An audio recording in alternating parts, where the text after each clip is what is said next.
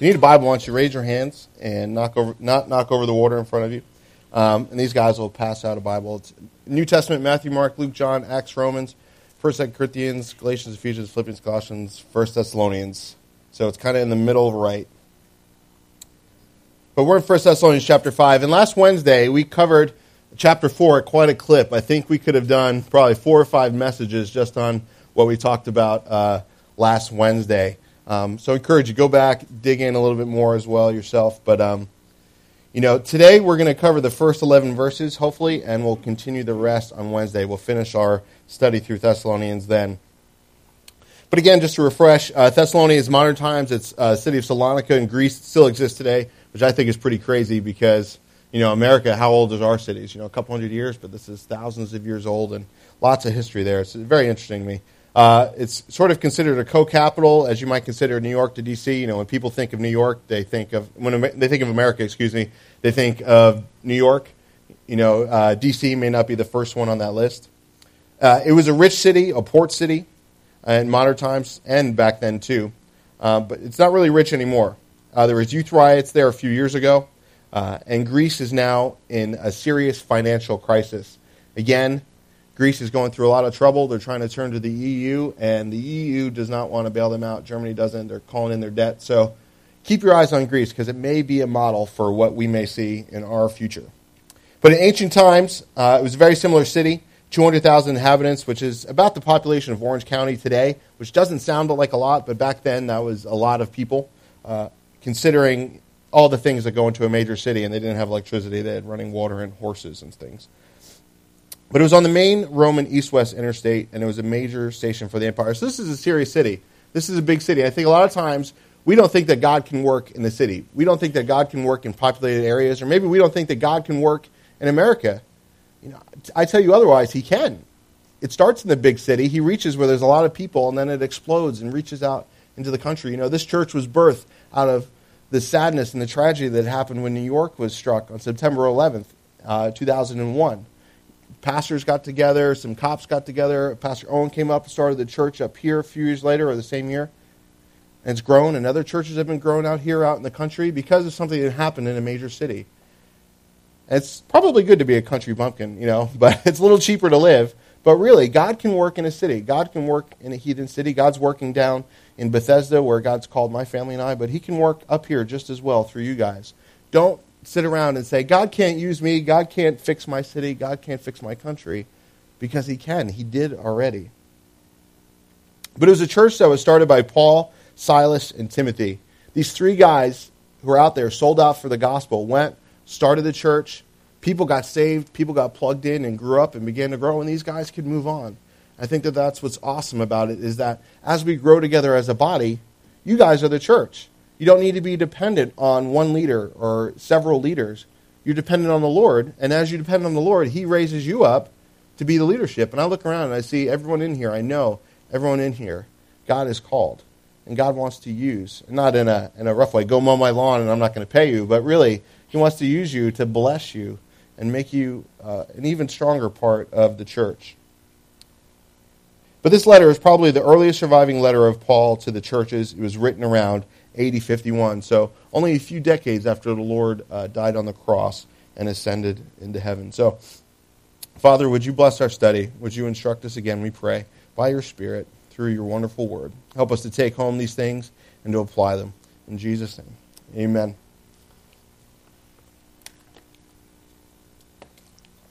The title of today's message, if I gave it right to James, is the day of the Lord. Verse 1, chapter 5. But concerning the times and the seasons, brethren, you have no need that I should write to you. For you yourselves know perfectly that the day of the Lord so comes as a thief in the night. For when they say peace and safety, then sudden destruction comes upon them, as labor pains upon a pregnant woman, and they shall not escape. Stop there. It says, but concerning the times and seasons, brethren, you have no need that I should write to you. And again, we see Paul talking to the Thessalonians saying, you guys know this stuff already. You guys are educated in this. You're aware of what's going on around you politically.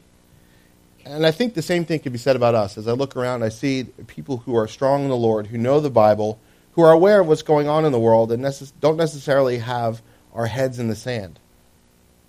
And that's important as a believer, that we're aware of what's going on around us, spiritually, physically, emotionally, and our family and friends, obviously, but also geopolitically. Because as we watch these things come together that have never come together before, we can look in the scripture and say, oh, God said that Iran and Russia would be allied.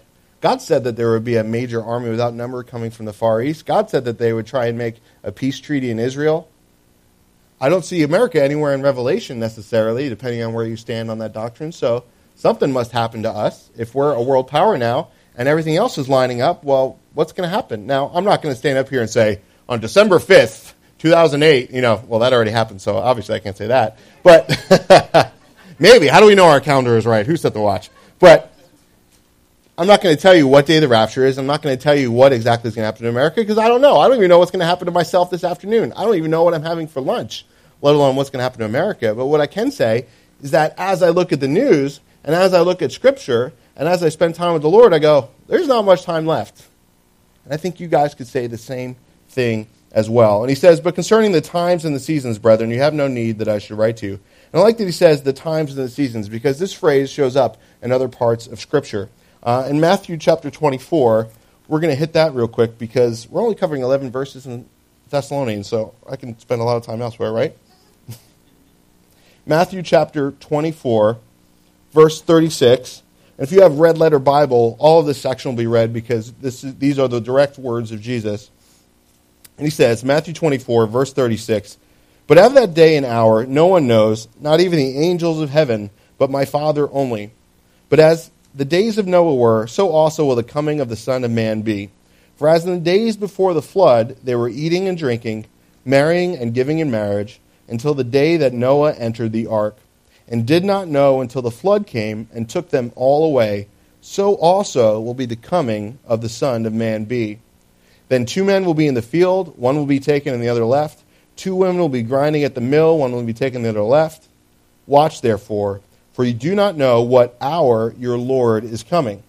But know this, that if the master of the house had known what hour the thief would come, he would have watched and not allowed his house to be broken into. Therefore you also be ready, for the Son of Man is coming at an hour which you do not expect. Who lives somewhere? I live somewhere. It's not my house. I've been living from house to house, vagabond style, mooching off of family because they've offered it. I didn't ask. But I would still be aware if someone was breaking into the house at night. If I heard some kids on the street and they said, we're going to break into that house tomorrow night, I'd probably be a little aware. I'd probably call the cops. But I'd probably be a little aware. Maybe I'd sit up. Maybe if you had kids who would sneak out, you might sit up in the easy chair in the living room and wait for them to come home with the lights off. They're coming in, and you're like, where were you? I never had that happen to me or anything. But hey, but really, if you knew someone was going to break into your house, you'd probably stay up. Some of you might even, start putting sandbags out front and get the machine gun turret going. I don't know. You're not getting in here. I worked hard for that TV. I don't know what you're going to say. But for things like that, we would watch. And it's interesting that Jesus brings up the days of Noah, something that is very contested these days. Was the flood a global flood? Did it really happen? Was there a guy? Oh, that's impossible how many animals there are. Believe me, it's possible. It happened. It's obvious. All the signs point to it. We won't get into a Grand Canyon. It's going upriver. All the sediment. All these other things that are proof. Plus, you don't need that. Jesus just said, as in the days of Noah were. If Jesus said it, I'm going to believe it. Sorry, Stephen Hawking. You're very smart, but Jesus is smarter. But he says something very interesting, that as the days of Noah were, so also is something of the coming of the Son of Man be, that Noah is a symbol of what happened, that the earth was sinful and wicked, and Noah was righteous. God said something to Noah. Noah believed it, and that's why he was righteous. Noah wasn't necessarily perfect, but he believed God for what he said. Noah, there's going to be a flood. God, there's not even a lake around here. Noah, it's going to rain. What's that? Noah, build a boat. You got 100 or so years, 120 years, I think it was. Okay. He gets his kids. Dad, I don't want to build a boat today. I don't even know what a boat is. They probably knew what boats were, but he's building the boat. He builds this giant boat. Everyone laughs. Everyone mocks. They're probably getting married down the street. They see the boat in the background. They get together for the family photo in front of the boat. You know, look at that. The guy's building the boat. That's crazy. Perfect place to throw a wedding. You know, maybe charge them to use his lawn. I don't know. But they kept doing what they thought was right. They didn't think judgment was coming. They thought nothing bad was going to happen to them. And all the while, Noah's building the boat, getting that tar and stuff together. Noah probably goes into town. He's still got tar on his face. He doesn't realize it. But he's covering the boat. The door's open. All these animals start coming. You know, you're hanging out one day on your porch on a Saturday, drinking some lemonade. A couple elephants walk by. A few more, because there was really 7. It wasn't just 2. There was 7 of the clean and several of the unclean. But all these animals keep walking by. They're like, what about poodles and Great Danes? Well, one dog could have come, and then breeding happens and everything. So, it doesn't have to be every type of frog. It'd be one type of frog. Eventually you get other frogs, but you never get a cat. Still a frog. All these animals get on. What about dinosaurs? Well, dinosaurs were babies once. Maybe that's where, I don't know. Maybe alligators. I don't know. I wasn't there. But all the animals got on the boat. Starts to rain a little bit. There's this funny story, the Bible story I read to my daughter about Noah, and she loves it, but it was written by Chuck Smith. And the picture is he talks about a drop of water hits on one guy's head, and the other guy turns around and goes, "Who spit on me?" I love it. It's so good. But anyway, so it starts to rain. People are going, what's going on? I didn't buy, rental insurance for this. God shuts the door on the ark. People bang on the door. But it's too late. Floods, the world is wiped out. All the other animals are wiped out. Noah and his family are saved through the ark. But God says it's going to be very similar in the last days. That people are going to be giving in marriage, and boy, are we giving in marriage these days to everyone and anyone who wants to get married, they can get married. We're having parties. We're doing whatever we want. We think judgment's not coming. We make movies about it. We joke about it. Or asteroids are coming, or whatever, but we feel we can do whatever. We can change our laws. We can upend everything. What's right is wrong. What's wrong is right. And then here we are, going to church on Sunday, reading our Bible. We show up, maybe not like Ash Wednesday, like the Catholics do with ash on our face, but we've got the tar of God's work on our life.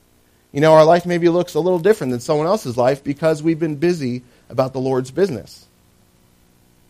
And then what happens? We go in the ark, and judgment comes. Except God's gracious this time. When he raptured us, as we're going to see, he still leaves the door open for salvation while it's raining. Fire and brimstone. Because God is gracious.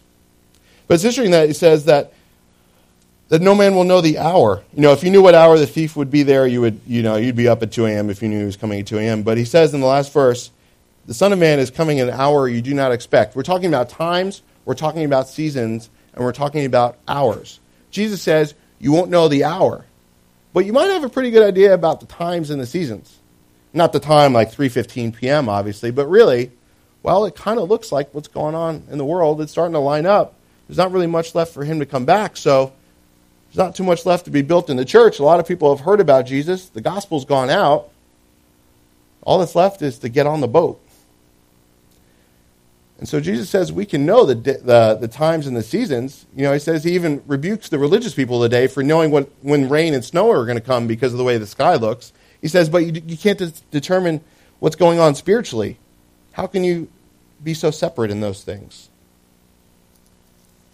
Acts 1, 6 through 9 says, therefore, when they had come together, they asked him, saying, Lord, will you at this time restore the kingdom to Israel? Are you going to set up your kingdom on earth now, Lord?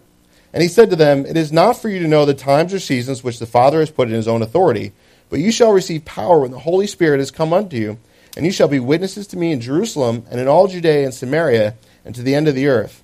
Now when they had spoken these things, while they watched, he was taken up, and a cloud received him out of their sight. Well, wait a minute. He just said that you can't know the times or the seasons. Well, it's true. You can't say with definite possibility that this is the season that Jesus is coming back in and that this is the time that he's coming back in. So many people have tried to claim that, and they've been wrong. People have sold their inheritance or quit their jobs. Woohoo! Jesus is coming back next week. I'm quitting. I'm running up that credit card. No. If you do, buy me something. But not a jet, though. But sorry, I got to dig on those guys out there who are doing that. But really, you know, we're to live in an age of expectancy, saying, this looks like it could be the time. This looks like it could be the season. I'm ready to go. Because when it does start to rain that judgment, I don't want to be here. And I don't have to be here because God rained that judgment already. But I think like a lot of us, we wait to go out and get the milk and bread until after the snow starts coming down. You know, oh no, I need milk and bread. The snow's coming. Thankfully, there's no more snow, hopefully, even though it's been cold. You know, I went down to Maryland the other day and I'm like, why did you come? You brought this cold weather with you. Like, I was getting Dunkin' Donuts in New Jersey, and my sunroof was open. I got back in the car, and I'm putting the straw in, and all this snow came through the sunroof. I was like, what is this? I'm getting out of here. But Daniel 2:20 through 22 says, Daniel answered and said, blessed be the name of God forever and ever, for wisdom and might are his. And he changes the times and seasons. He removes kings and raises up kings. He gives wisdom to the wise and knowledge to those who have understanding. He reveals deep and secret things. He knows what is in the darkness, and light dwells with him. It says that God can even change the times and seasons. In fact, John talks about in the Bible that the Antichrist, the spirit of the Antichrist, is already in the world. It's not anti, like opposite, it's instead of. And look at the world today. You know, even that Darwin bumper sticker fish that's out there, it's instead of Christ, guys. It's a little Darwin fish that says Darwin with feet and legs. It's mocking Christianity on purpose because Darwinism wants to replace Christianity as your religion. I'm not up here to debate science with you. I'm saying that system as a whole wants to remove your morality. Say that there is no God above you, that you are God. You evolved from a monkey, so go ahead and act like a monkey.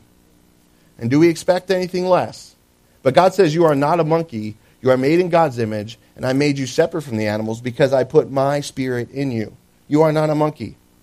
You may act like one. The youth group on Friday were taking bananas apart with their feet, and the guys who I thought were most monkey-like got worst, and the girls got the best job. Maybe it's from painting their toenails. I don't know. But you're not a monkey, my friends. You may be hairy, but you're not a monkey. And there is accountability. That's what the world says today, that there is no moral accountability. Whatever you want to do, you can do. And we're saying there is accountability, and he's going to hold us accountable for this soon. Get on the boat. And the world goes, no way. But it's true, guys. Jesus says, a thief in the night.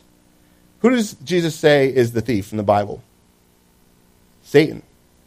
Says the thief does not come except to kill, steal, and destroy. And that's what the world wants to do to you. It wants to kill your faith. It wants to steal your inheritance. And it wants to destroy your life. I can do whatever I want. There's no God. And look at the stuff you get involved in. There is a God. I need to be held accountable to him. And look at the stuff you get to be a part of. There's a difference there, guys. Don't let the world fool you. Be in the Bible. Know what it says. Because the time is coming. The time is coming. Verse 3 here in Thessalonians says, for when they say peace and safety, then sudden destruction comes upon them as labor pains upon a pregnant woman, and they shall not escape. They say that there is peace and safety. I think you could read this in two ways. They say peace and safety.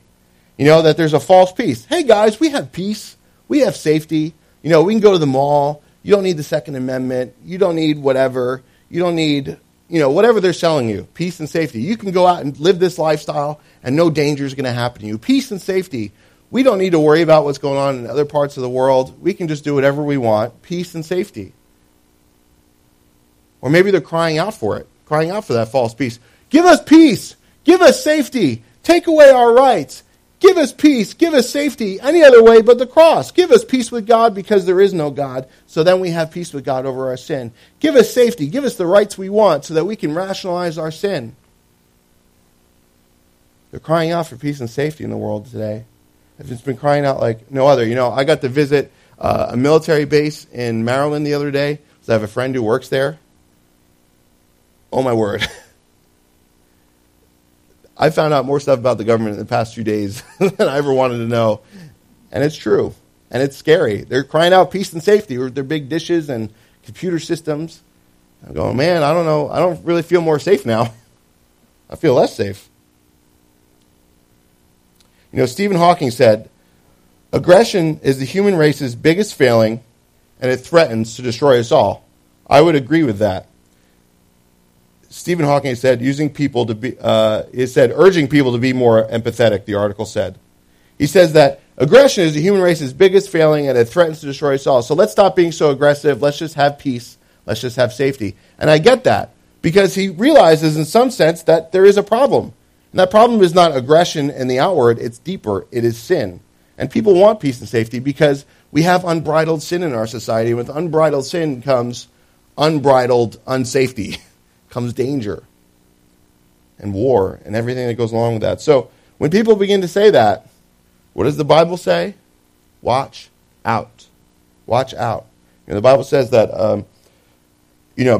someone who's prideful or haughty, well, when you act that way, you're going to fall because you're up in the air and you're not realizing what you're tripping over. And that's what the world is doing right now. They're crying out for peace and safety, but they're crying out to the wrong God for that. So when the wrong God answers their prayer for peace and safety, watch out. Or when the right God says, okay, I'll let you have it. And let's go on, verse 4. But you, brethren, that's you and me, are not in darkness.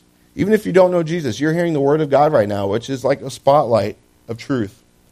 He says, you're not in darkness, so that this day, capital D, should overtake you as a thief. God bless you. You are all sons of light and sons of the day. We are not of night nor of darkness. Therefore, let us not sleep as others do, but let us watch and be sober. For those who sleep, sleep at night, and those who get drunk are drunk at night. But let us who are of the day be sober, putting on the breastplate of faith and love, and as a helmet, the hope of salvation. He says, but you, brethren, are not in darkness. Darkness is night blindness, ignorance. You know, it's light in here. You can all see me. I can all see you.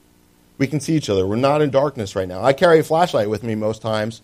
And it's funny, I never thought I would need a flashlight. And then I watched a video about flashlights. I was like, oh, I could use a flashlight. So now I'm like all about flashlights. And you'd be surprised at how many.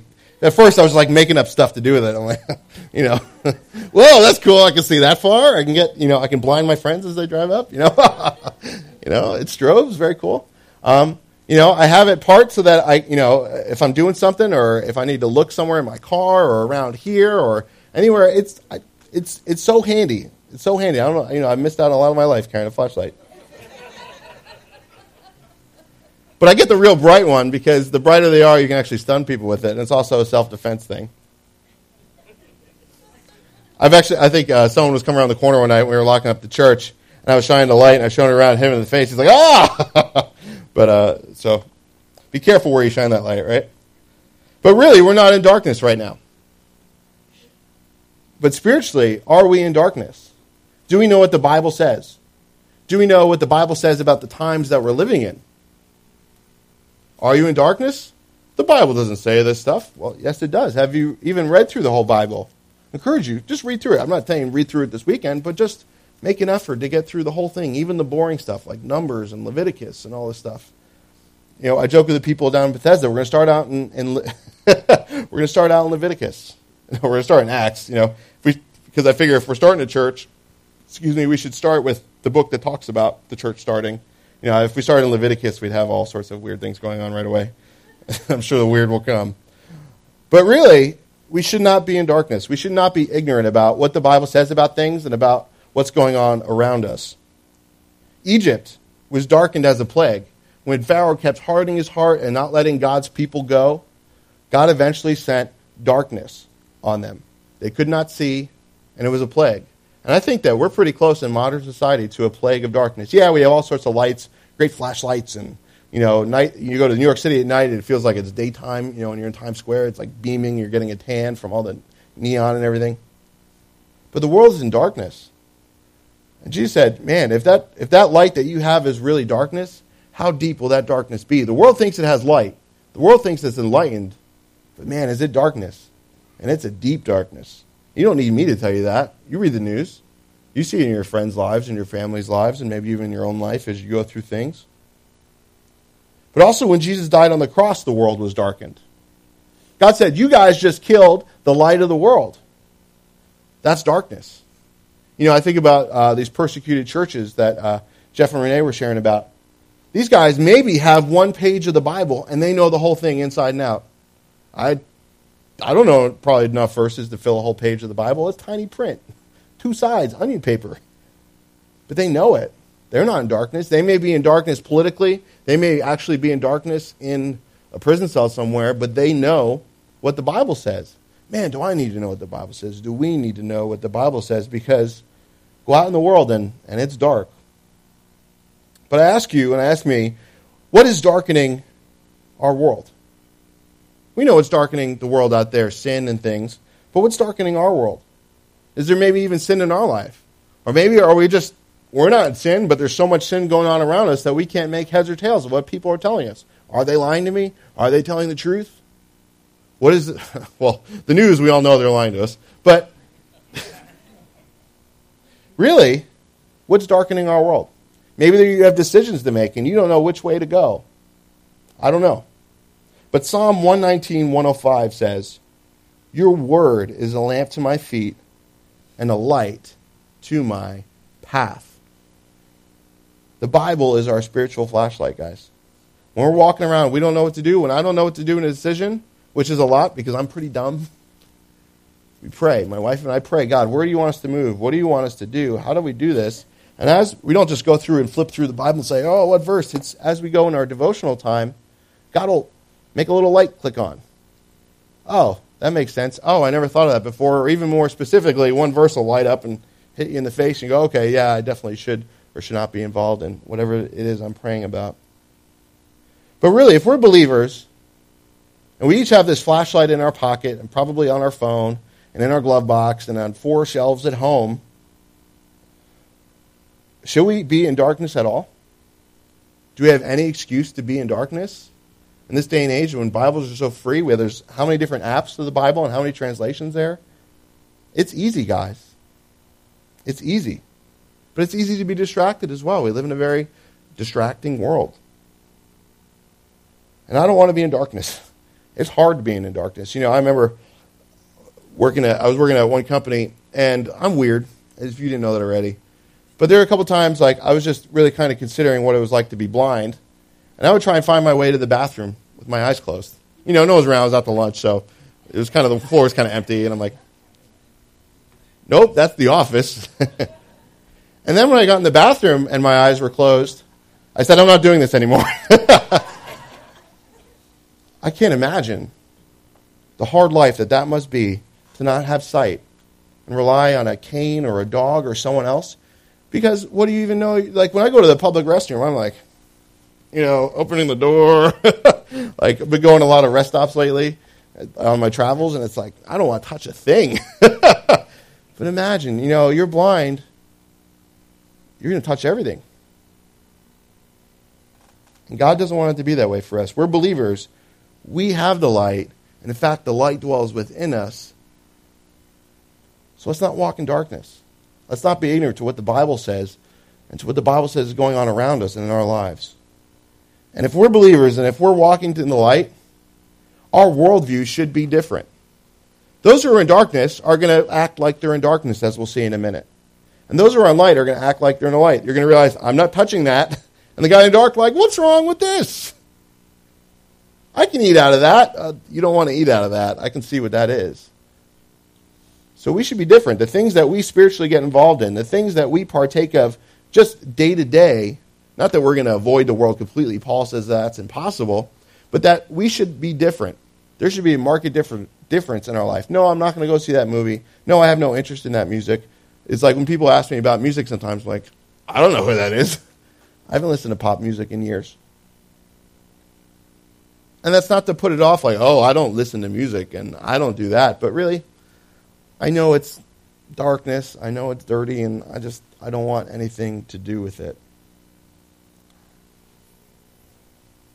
You know, the Bible says that we're sons of light. We are sons of the day. 1 John 1:5 says, "This is the message which we have heard from him and declare to you, that God is light, and in him is no darkness at all." The God we serve, the God we love, the God that died on the cross for us will not lie to you and me. There's gods in other religions, this isn't religion, but in religions around the world that say, God can change his mind. God's going to lie to you if he has to lie to you. Not our God. He always says the same thing. He says the same thing to David. He says the same thing to Abraham. He says the same thing to Noah. He says the same thing to you and me. And that's something that's been blowing my mind lately, is that this Bible really is for me. When we read this, we can go, God really wants me personally to know what this says for my life. You know, I think a lot of times we come to church, we come to Christianity, and in a sense, it's this inferiority complex, I guess, maybe. I mean, I'm no psychologist, but we come in and we think, oh, it's for somebody else, or I'm not good enough, or God would never love me that way. Maybe it's not an outward thought. Maybe you don't journal that, but maybe that's where your heart is. And that's the way you feel when you come to worship. Oh, I could never be used by God for that. Oh, you know, when I worship God, I won't really be in his presence. Or when I read the word, maybe he won't really speak to me. No, God wants to speak to you. Gave us the Bible. And in fact, in America, I think he wants to speak to us very loudly because we have so many Bibles. We have so many good ministries out there. God's like, wake up! Wake up, please! But there's no darkness in God. You know, if you want to see the light, just go to Jesus. He will light up your life. I know that's kind of cliche, but really, he will light up your life. You know, we are sons of the light and sons of the day. We are not of night or the darkness. Therefore, let us not sleep, verse 6, as others do, but let us watch and be sober. For those who sleep, sleep at night, and those who get drunk are drunk at night. But let us who are of the day, verse 8, be sober, putting on the breastplate of faith and love, and as a helmet, the hope of salvation. You know, sleep, we kind of touched on a little bit last week about this idea of like soul sleep, and you know, if we had more time, we probably would have got into it. But really, God was saying that when people die, he used the term sleep, because it's as easy for God to raise up someone from the dead as it is for you to perhaps wake someone up from sleep. That to God, death isn't the thing like it is to us, where we spend billions of dollars trying to beat death with medicine. But to God, he just goes, awake, Lazarus, come forth. Take that thing off your face. It's easy for him. And I think we forget that too, even when we come to church. When we sing those lyrics. This stuff, it's easy for God to fix our lives. That doesn't necessarily mean that the situations in life are going to be changed, but our life may be fixed in spite of those situations. Your perspective may be immediately changed about that perspective, and it may need continual changing, especially in hard times. But it's easy for God to handle these things. But it says that, let us not sleep. You know, when people sleep, they're out. You know, they're probably drooling. You know, I had a friend in high school who would fall asleep on the desk in history class, and it would be like the Great Lakes. I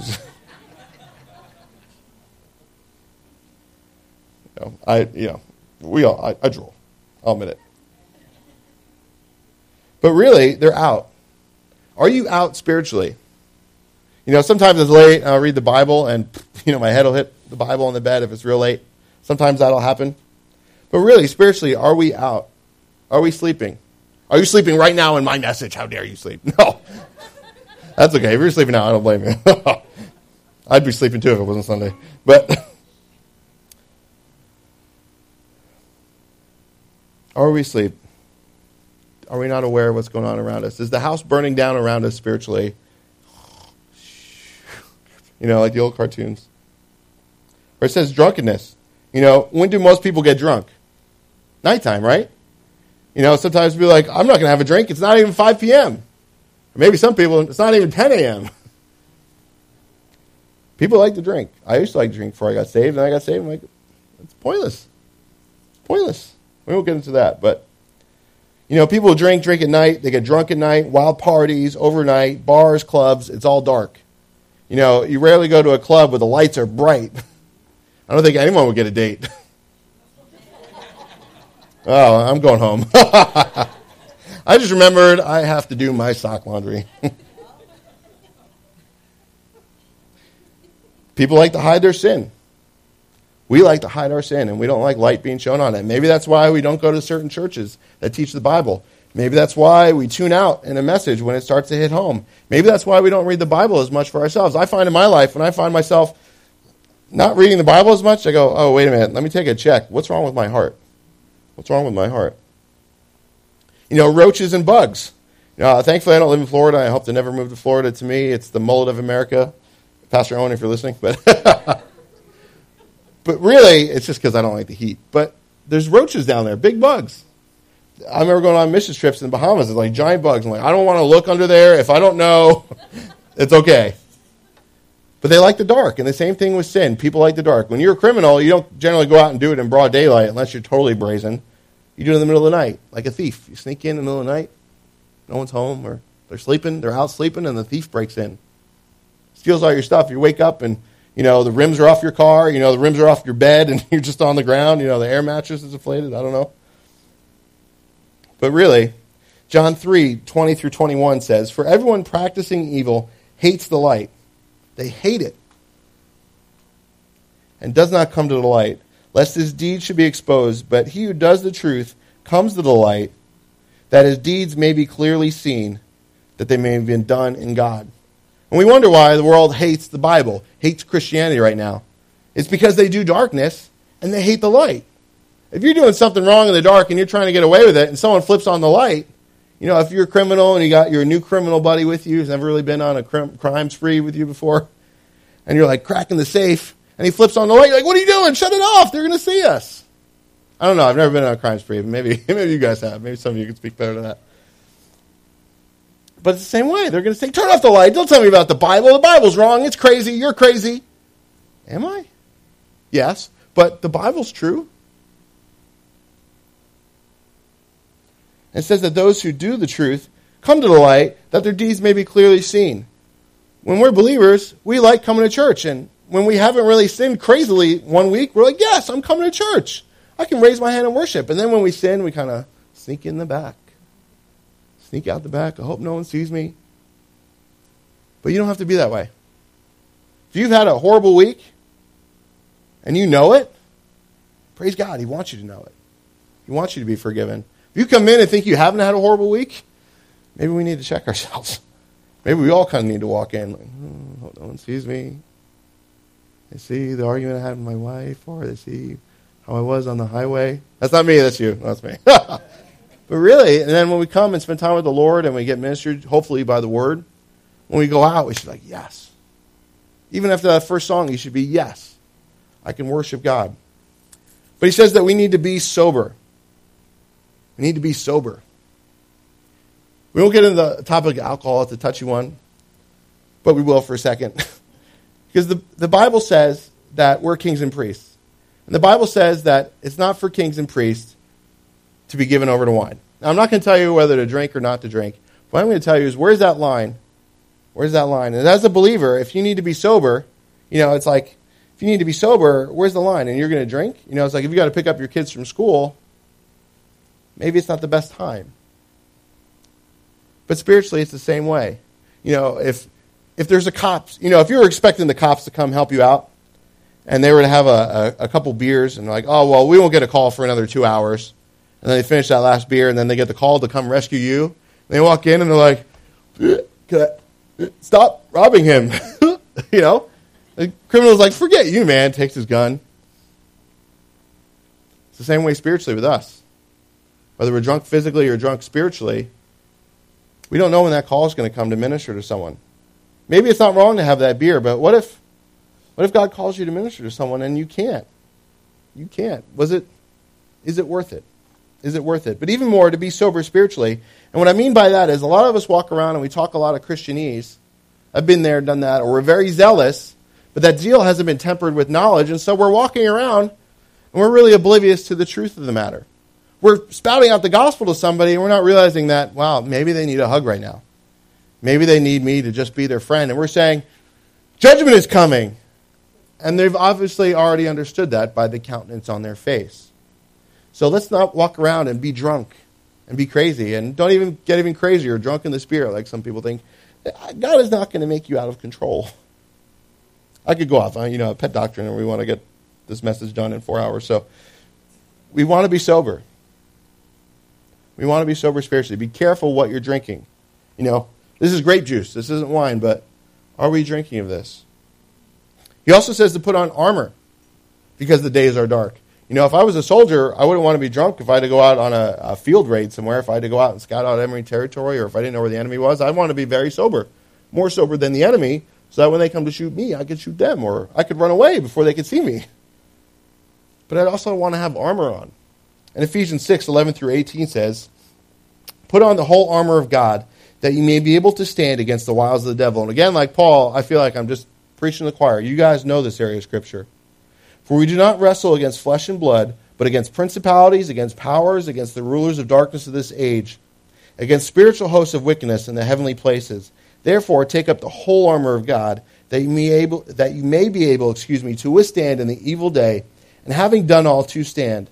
Stand therefore, having girded your waist with truth, having put on the breastplate of righteousness, having shod your feet with the preparation of the gospel of peace. Above all, taking the shield of faith, with which you will be able to quench the fiery darts of the wicked one, and take the helmet of salvation and the sword of the Spirit, which is the word of God, praying always with all prayer and supplication in the Spirit, being watchful to this end with all perseverance and supplication for all the saints." It's a great area of Scripture to study and really kind of consider and meditate on what those pieces are and how we apply them in our lives. But for time, we won't go there, other than to say that we need to make sure we're putting on our armor, guys, as listed here. It is dark outside. We need more than a flashlight. We need our armor, and we need our weapons, because we live in a dark world. We live in a dark time when it's so dark out, you could probably get sucker punched and not even realize it, because it's right in front of your face. And so you need to be ready at all times out there to stand our ground. You know, God wants us to be sober. He wants us to be awake. And he wants us to be armed spiritually to the teeth. Verse 9, "For God did not appoint us to wrath, but to obtain salvation through our Lord Jesus Christ, who died for us, that whether we wake or sleep, we should live together with him. Therefore, comfort each other and edify one another, just as you also are doing." Verse 9, he says, you're not appointed to wrath. You're not appointed to it. The Bible is very clear. God does not want you to experience God's wrath. Super clear in the Gospels. Jesus took on God's judgment and God's wrath. So if Jesus took it, and Jesus, being God, was killed by it and could barely get through it, why would he want you and me to do that? What would be the point of crucifying Jesus under God's judgment and wrath if he wanted you and me to experience God's judgment and wrath? And I think we put God's judgment and wrath on ourselves sometimes when we don't need to. We walk around like, man, I'm horrible. I'm horrible. Yes, you are. I am too. But God loves you. You don't need to beat yourself up. You need to be real about your sin. You need to be sober about your sin.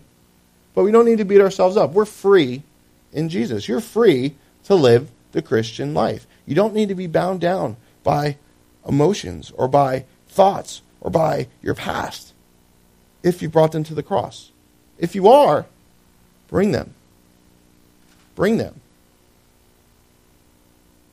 I could list 1,000,001 things for reasons for me not to be up here. 1,000,001. But God says, none of them count. You do it. I could sit around, like last night, it was a little late, and I'm going, this is crazy. I can't believe we're moving. You know, all the final steps are coming in. I'm going, why would God want to do this? And I just got to keep going in faith. God, for some reason, God has a sense of humor, and he's smarter than me. So in his plan, there must be some crazy reason to use my wife and I down there. I don't get it. It's funny to me. I go down there, and people are like, hey, Pastor. And I'm like, you can call me Tim. You don't know me. But sincerely, all of us, God has not appointed to wrath. And if he's not appointed us to wrath, that means he's appointed us for something better. He's given you grace and freedom to be who he's made you to be. You don't need to be ashamed to be yourself. Now, it doesn't mean you don't need to be ashamed of your sin. You need to bring that to the Lord and let him deal with it. It's not an excuse for sin. You know, the world wants to be free in who they are, but it's impossible because they're bound up in sin. But you and I can be who God wants you and I to be. Maybe God wants you to have a mohawk. Maybe God wants you to ride a motorcycle because you like motorcycles. Maybe God wants you to wear a three-piece suit and be an accountant because you just like numbers. That's okay. You don't have to look like me. I don't have to look like you. But spiritually, we should all be equally free. You know, Revelation and Tribulation, you know, when we read the book of Revelation, and we see the 7 years of tribulation that come upon the earth. Just like God didn't want Noah to go through the flood, God doesn't want us to go through the tribulation. And God can't build us a bunker big enough to withstand what's going to happen in those 7 years. You know, a lot of people, it says that the mountain, people are going to cry out for the mountains to collapse on them. Maybe they're in bunkers. Maybe they're just in the mountains and they want the mountains to kill them because they're so sick of the judgment that's coming on the earth. And yet they still won't repent. But God's saying, it's so bad, I can't build you an ark this time. I'm going to take you off of planet Earth.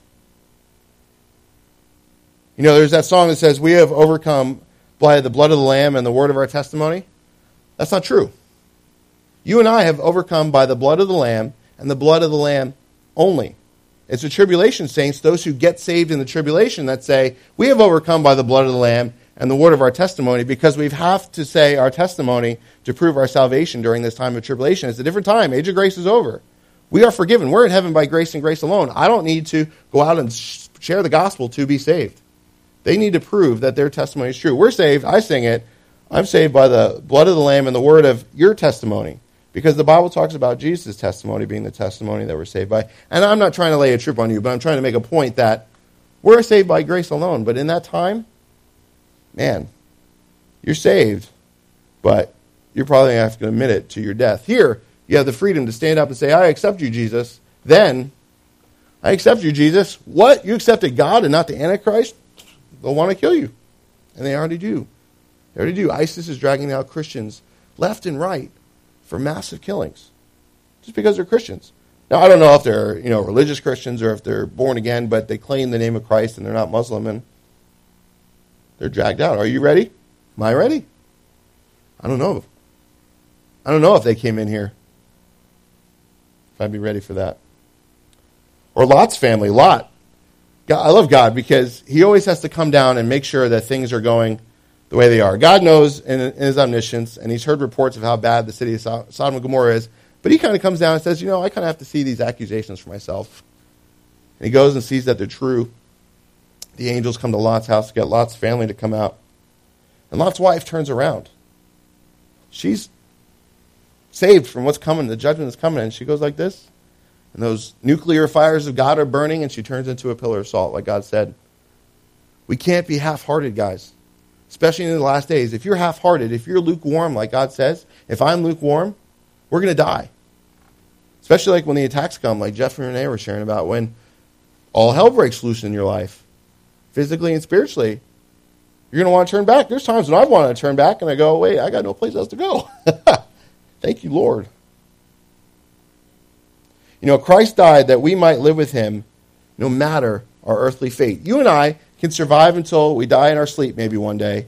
We can live until we're raptured, or we could die in a car wreck, or be beheaded by ISIS. And we all have the hope of heaven in us. Each of us, if we believe in Jesus and what he did on the cross, will go to heaven for free. And that's why Christ died. We don't need to be worried about our eternal fate. Am I going to make it? Am I not going to make it? Did he make it? Do you believe that he made it? Then you've made it. But realize that death brings life. It took his death and his resurrection for you and I to live. We don't need to die again. We don't need to be punished. And that's why I think verse 11 says, therefore, because of all this that we've just talked about, being sober, the end time's coming, he says, comfort each other and edify one another, just as you also are doing. He's saying these things. He says it multiple times in Thessalonians, which is impressive, I think, that he keeps saying comfort one another. It's almost, I didn't know what to keep naming the messages because it was comfort, comfort, comfort, comfort, comfort. These things should be a comfort to us. Christ died. He took judgment of God, and we don't have to go through the end times. And we can not walk around with our heads in the sand or our heads cut off. We can walk around knowing what's right from wrong. We can go to the Bible. We can go to God and say, my life, God, would you clear it up? And he will. And again, that's why we need to comfort each other. We need to turn to each other when we're going through hard times. Remind each other that Jesus is coming. Remind each other of what the Bible says. Remind each other of what God has done in each of our lives, present, past, and future. But we also need to edify one another, and that word edify is to build up. If we see something lacking in our friends' lives, we need to help them build that up. You know, just like when Nehemiah is rebuilding the wall and all the people come out, there's people, and one hand they have their sword, and the other hand they have a brick. Sword and brick, because the enemy's all around them. Sword and brick, sword and brick, sword and brick, day and night. You and me need to be the same way, with the Bible in one hand and building each other up in the other hand. Oh, the enemy's coming. I'm going to pray for you. Oh, enemy's coming. Pray for me. Oh, yeah, God is true. I'm getting discouraged. This work is hard. But let's encourage each other. Let's build each other up, because we're the church. If this building falls apart, which it will one day, are we going to fall apart? As a body, are we going to fall apart? Let's say we all had to leave this church right now. The landlord came in right now and kicked us all out, which he's not going to do, I don't think. I don't know. Did you guys lock the front doors? But if they did, or even worse, if they came in with guns and hoods, would we run for the hills, or would we stand together and say, no, I love you, and I love Jesus, and maybe I could have gotten away, but I'm willing to die with you? I don't know that I can say that, but I think these things are realistic things that we need to check our hearts with from time to time. Are we coming here? Why are we coming here? But he says, just as you also are doing, and the best part about sharing these messages with you guys is that I know you're already doing this. I know you're already in the Word together. I know you're already praying together. I see your Facebook posts. I see you guys after service. I hear about what goes on in the week. We need to keep doing that. We need to keep doing that, not for any other reason to do it. Oh, we need to patch each other up and we got to do something, but really, he did it for us. This should always be our motivation, guys. It should never be this building. It should never be the man up here or the person next to you, and not this little wooden cross that's beautiful that someone put together, but Jesus Christ and his sacrifice should always be our motivation to comfort one another and to edify one another. Amen? Father, we thank you for your grace, and we thank you, God, that, Lord, you took judgment from us on the cross. And, God, if there's anyone in here who hasn't yet received that forgiveness, God, I pray that now would be the time, that, God, that they would stand and that they would pray this prayer with me. Father, forgive me for my sin. Make me new. Would you change my heart and my mind and help me to walk with you? I believe you're God and that you took everything from me. In Jesus' name. And Lord, I pray that if anyone prayed that prayer or wants to pray that prayer, that you'd be with them and provide opportunities for them to pray. But God, for the rest of us who have prayed that prayer in some form or another at one point in our lives, God, would you help us to keep loving you for your sake? Keep loving others for your sake. And God, would you be with the persecuted church today? Would you be with those brothers and sisters who are losing everything? Would you give them the strength to edify each other and comfort each other in the words? Would you remind them of the Scripture? And God, would you provide for all their needs? And Lord, if that day comes for us to face those things, would you give us the strength to do so? But Lord, if we have it fairly easy for the rest of our lives, would you help us to remember those who, God, you've appointed for different things than us? And would you help us to pray for them always? And God, would you return soon, even better? Just return and get us all. And let us be ready. In Jesus' name, amen. God bless you guys. Enjoy, hopefully, a beautiful afternoon out there.